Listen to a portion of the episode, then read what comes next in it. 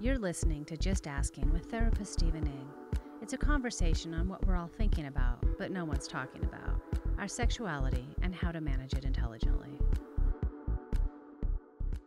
Hi, this is Steven Ing, and I'm hanging out with my friend Jackie again, and I invite you to join us in one of those unusually comfortable conversations. Unusual because as always, we're going to be talking about sex and all things related to sex. Hi, Jackie. Hi, how are you? I am well. I understand you have uh, an article from a friend you wanted to share with me. Yes. Um, I have a friend who sent this over, uh, looked at it over the weekend. It's called A Fight for Men's Rights in California Courts. And it's all about how um, men's rights activists challenging female focused businesses, Uh-oh. marketing, educational programs, and civic projects. Yes, I'm quoting. That's not going to go well. That though. have surged since the election of President Trump in November 2016 and the Me Too movement. So, many great things have happened since President Trump took So office. many great things. So many great things. So for now, we're going to focus on this one. well, okay. So, um, and your and your take on it. You read the article. So, what do you think? Well, I was talking to a, a young male friend about this earlier, and we basically agreed that it, it comes down to whether or not you're actually being hurt through through something like a you know one of the things that they sue about in this in this um, article they mention is ladies' nights in bars where women get cheaper drinks or free drinks, and they sue for this because um, it's discrimination against men.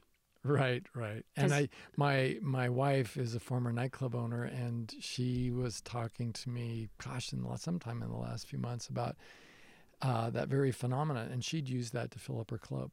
I think that we all know why why women get cheaper drinks. I. I, I, would think that we all know. Spill it out it's, for us, It's been a while. I- it's, it's been a while since I've gone to a ladies' night, so maybe things have changed. But you get the women in there, you get them the free drinks, and then the men follow. It's a marketing strategy. And honestly, it helps the men because then they don't have to buy the women the drinks. Which I'm assuming still happens. I don't, you know, yeah, I just am laughing at the language that they don't have to buy the women drinks. And of course, they never really did in a society based on equality, but because of some of our archaic notions about make, courting and ma- mating, uh, we presume that strangers should be buying women drinks, Right. which is not the littlest bit creepy, is it? Oh, no, it's super creepy. It's, uh, yeah. Yeah, my objection, you know, to somebody for me is I can't tell you how many clients, but not in the dozens, probably the hundreds, who have uh, gotten involved in a sexual relationship under exactly those conditions, and they're in my office because they learned to really regret uh, the procedure. So. I'm kind of against the idea anyway of free drinks for anyone, men or women. Probably good in general. We should we should have to pay for our drinks. It does help slow us down a little bit. Yeah, I mean that's what you do when you want to take advantage of somebody just prior to signing contracts and that kind of thing. So, Right. you know what I well tell you what I don't like about it. What I don't like about it for me, it seems like it sets women up as bait uh, for the predatory male sex drive.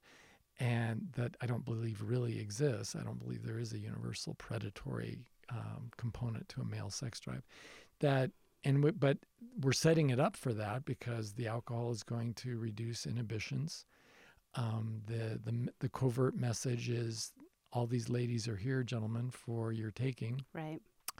And the ladies who are taking advantage of the free drinks and the no cover charge are also experiencing some uh, diminution of their own capacity for good judgment. So, Which uh, what could possibly go wrong, right? well, and it does bring us back to another podcast that we have done um, called "Don't Drink and Sex."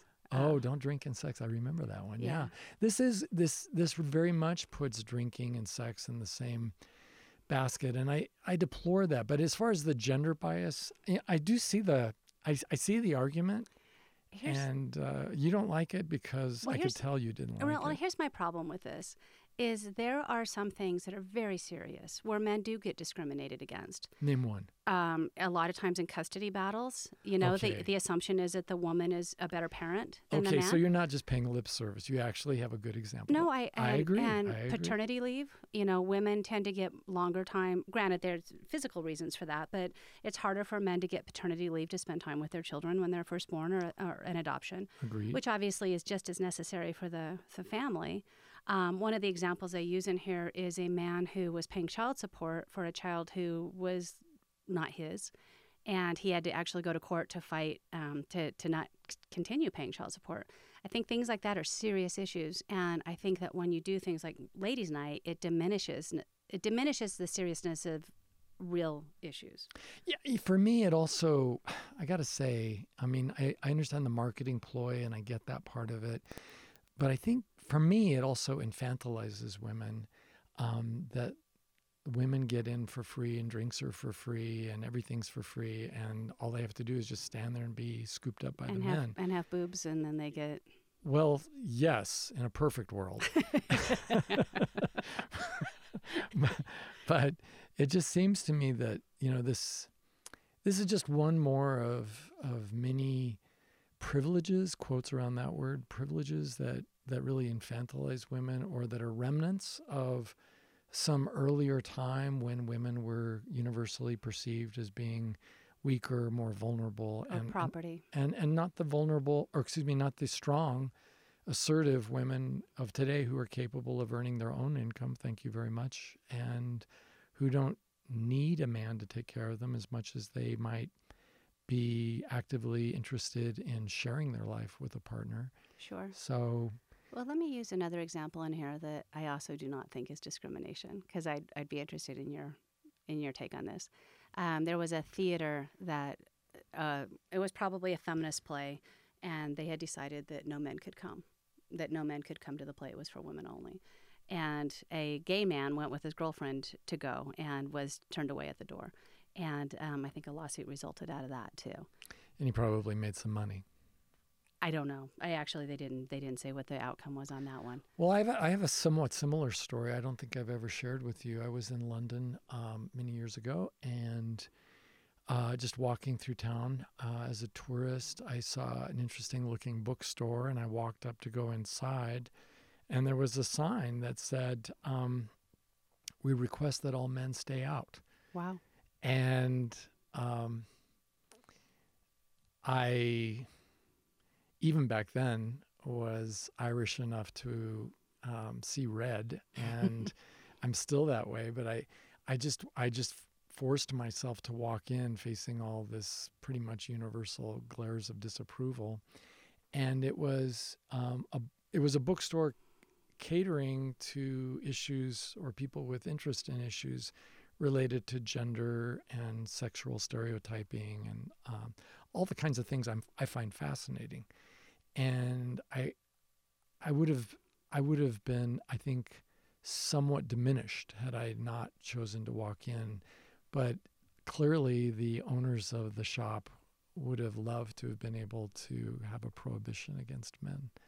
So you know, there's there's examples out there, and I I think the the problem for me uh, especially as a therapist, I would have to say, but I think anybody listening to this would agree that because we're um, in this conversation, you and I are both heterosexuals, and you, when you date, you date men, and and I date or marry only women, and so all of my bad stories are all about women.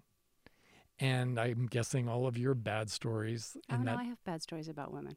well None that I've dated. yes, but none in the romance Right. part of your life. And so when we, you know, when I'm in a therapy group, I'll often hear one gender or the other stereotype and saying, well, men are just, and then some horrible pejorative thing comes out of their mouth, or women are all, and the same thing happens in reverse. And what they're not doing, what so many of us aren't doing, is simply taking responsibility for the fact that we and we alone are the ones who decided who we were going to let into our lives. And that makes a big difference because if you have a terrible picker and you keep picking one loser after another, one horribly vicious person after another, one alcoholic after another, you might be, I think, forgiven for presuming that, well, all women are drunks or all men are pigs or they're all crazy and abusive. And and instead, you know, there's so much more power in taking a look on the inside. What is it about me that I keep picking women like that? Or in your case, what is it about you that you keep picking men like this? And that's now that's illuminating, but to just gender stereotype, it's a little bit like racial stereotyping, isn't it? For sure. And I'm going to give myself a pat on the back for this one.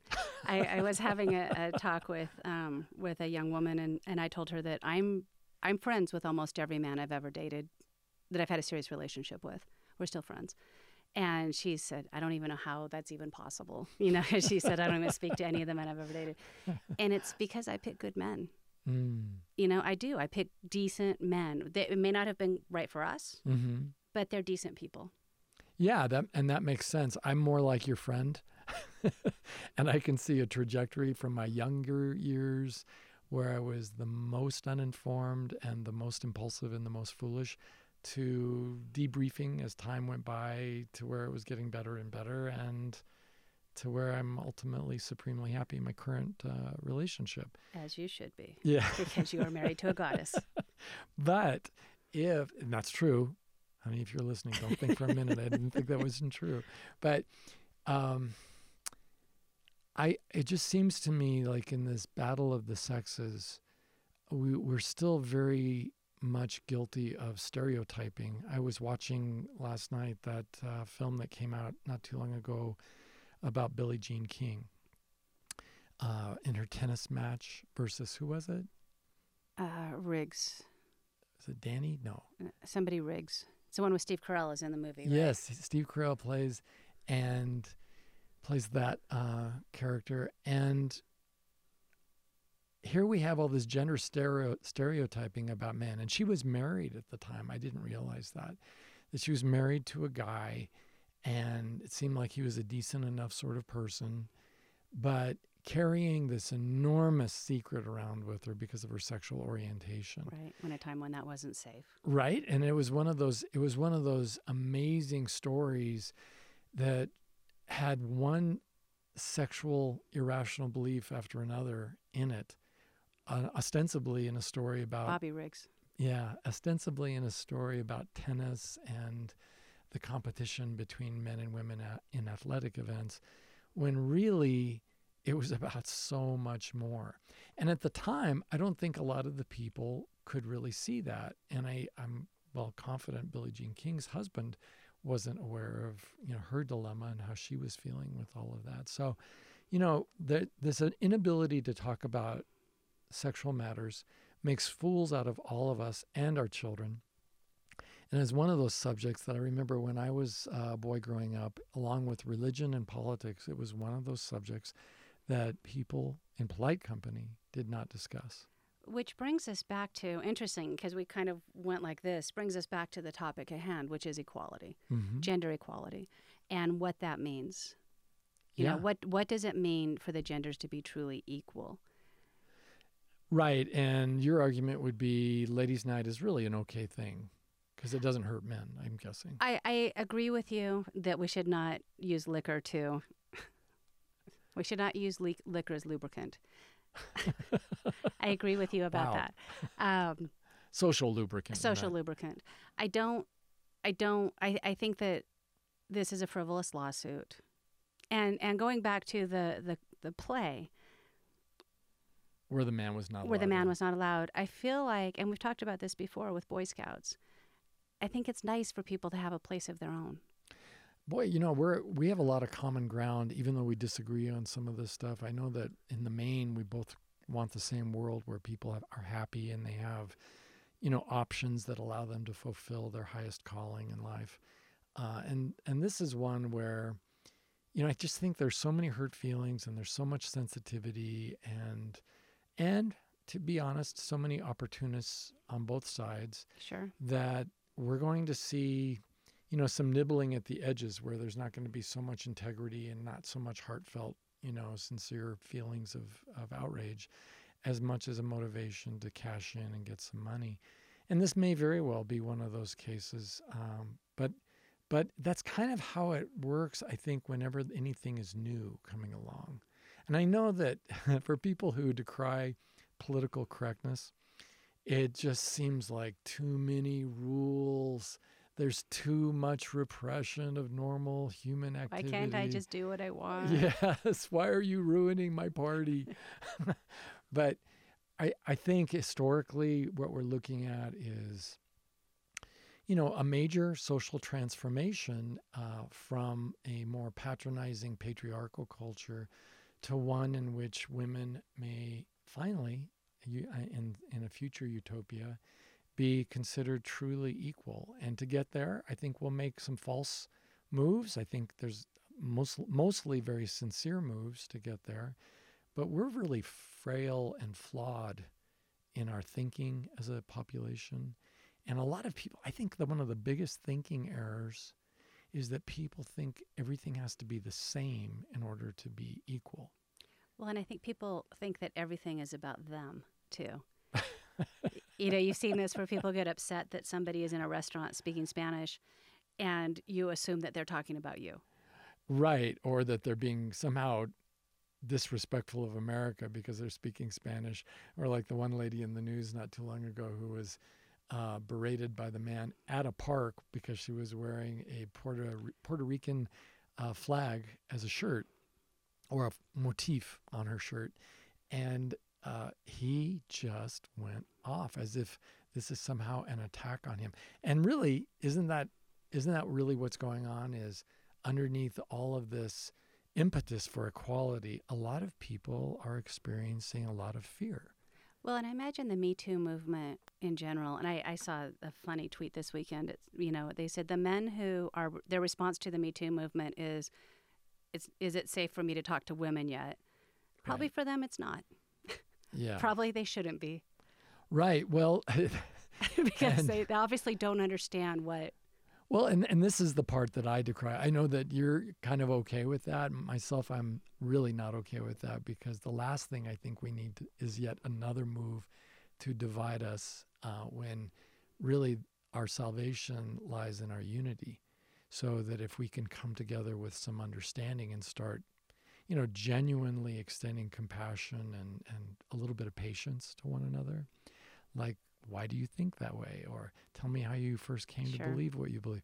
Then I think um, we have a chance to have a real dialogue. In the meantime, uh, my my amygdala gets stirred up when I hear it's not safe to talk, uh, and I, I don't want to close the door. Damn it! If I'm alone in an office with a woman, that that could be misinterpreted way too many ways, and that kind of uh, chronic suspicion and hypervigilance, I don't think is uh, good for gender politics in this country. Okay, no matter what side you're on. I agree with you. I agree on everything you just said. Okay, um, hold the presses, and we can lock down this uh, t- podcast yeah, right done, now. um, but what I, I think that the Me Too movement, and obviously there's frivolousness on the female side with that as well. Um, but I think what the Me Too movement is doing is it is bringing out people's fears, people's, you know, a lot of responses that, that maybe aren't completely rational and concerned because it is changing. Society is changing. And it's obviously been changing for a long time, but this one seems like a sea change. Oh, it feels like that to me, and I could I just welcome it. You know, the internet isn't, for me at least, the internet is is really a a very mixed blessing at both at at best, I should say, and and yet this hashtag Me Too movement would not be happening without social networking. And I am delighted that women have who have been abused have found a safe place for them to begin a conversation with one another and then just to find out how many of us are there who have been struggling with this. Oh, there are a lot more of us than we might have first believed, you know, for the people who thought it was just them or sure. they were the only ones.